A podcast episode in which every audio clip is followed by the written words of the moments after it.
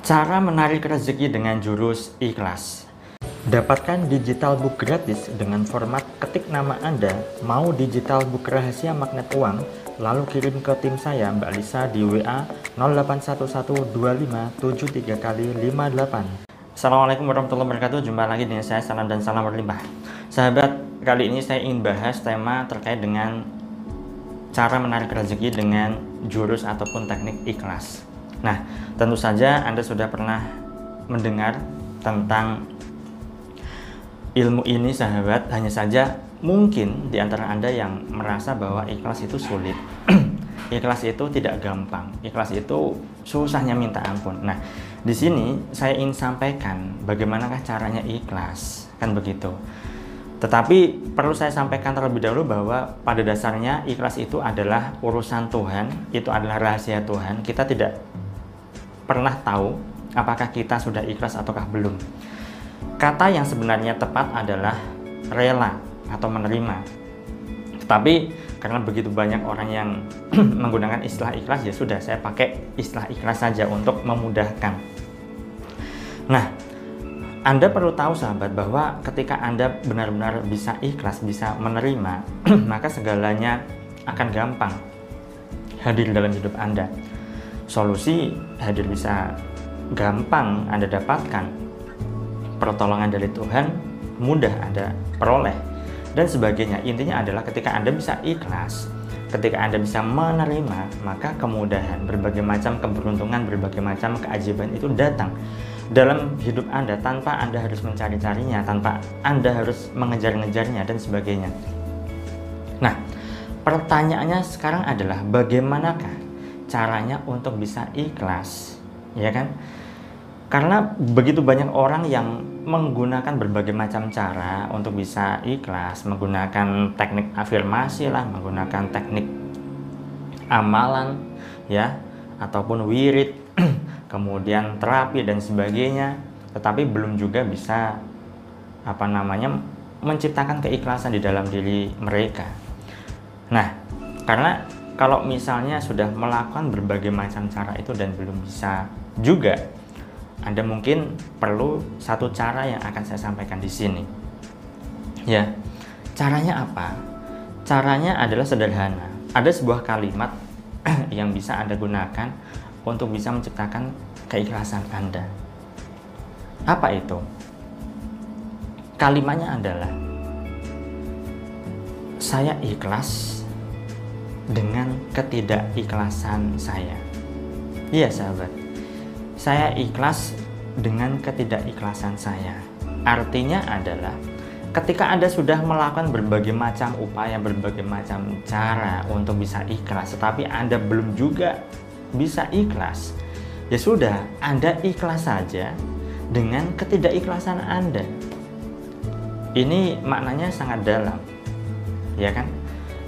Ketika Anda mencoba dan berusaha berbagai macam upaya, berbagai macam cara untuk bisa menenangkan diri Anda, untuk bisa menerima segala kondisi Anda, untuk menerima segala situasi dan keadaan Anda, tetapi Anda masih juga belum bisa, ya sudah. Anda katakan saja, saya ikhlas dengan ketidakikhlasan saya karena Anda belum bisa ikhlas, ya sudah, ikhlaskan, kan begitu. Ini sudah mentok, ya kan? Anda kan sudah berbagai melakukan berbagai macam upaya untuk bisa ikhlas, tetapi belum juga bisa ikhlas. Maka Anda jangan berusaha untuk ikhlas. Tetapi Anda ikhlaskan saja ketidakikhlasan Anda.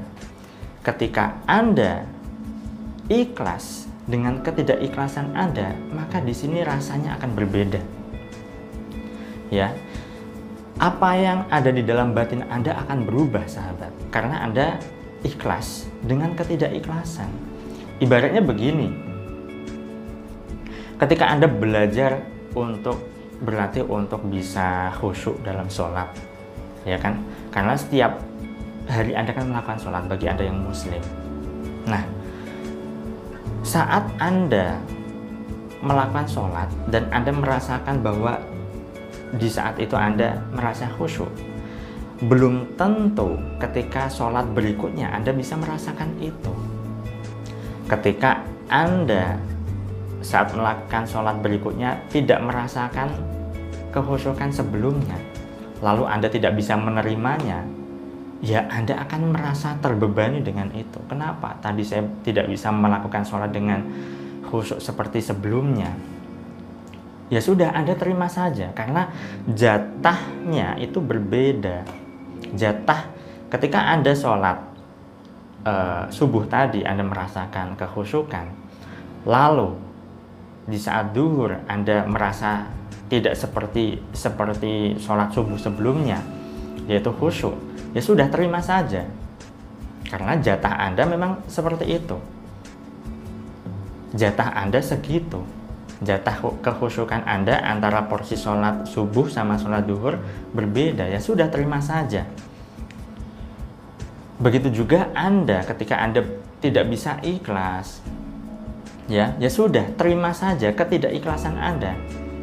Jadi ikhlaskan saja ketidakikhlasan Anda terhadap entah situasi Anda, terhadap entah hutang Anda belum terlunasi, terhadap anda belum bisa, belum bisa menerima kondisi situasi sesulit apa pun saat ini yang Anda hadapi dan sebagainya. Ikhlas saja dengan ketidakikhlasan Anda, sahabat. Karena semakin Anda mencoba untuk ikhlas, bisa jadi Anda semakin tidak tenang hidupnya. Anda semakin tidak nyaman kehidupan Anda sehari-harinya. Ya sudah, Anda ikhlas saja. Saat Anda tidak ikhlas, ya sudah ikhlas ya paham ya sahabat ya jadi jangan jangan mencoba mencari-cari cara untuk anda bisa ikhlas jika cara itu berbagai macam upaya sudah anda lakukan tapi anda belum bisa menerima belum bisa rela belum bisa ikhlas ya sudah anda ikhlaskan saja ketidakikhlasan anda karena itu jalan satu-satunya yang sudah mentok tidak ada jalan lagi dengan menerima ketidakmenerimaan Anda, dengan ikhlas ketidakikhlasan Anda. Semakin Anda mencoba berlatih untuk ikhlas dengan ketidakikhlasan Anda, cepat atau lambat, maka Anda pun akan bisa menerima. Anda pun cepat atau lambat akan bisa ikhlas dengan sendirinya, sahabat karena Anda sudah ikhlas dengan ketidakikhlasan Anda. Anda sudah menerima dengan ketidakmenerimaan Anda, ketidakmampuan Anda untuk menerima.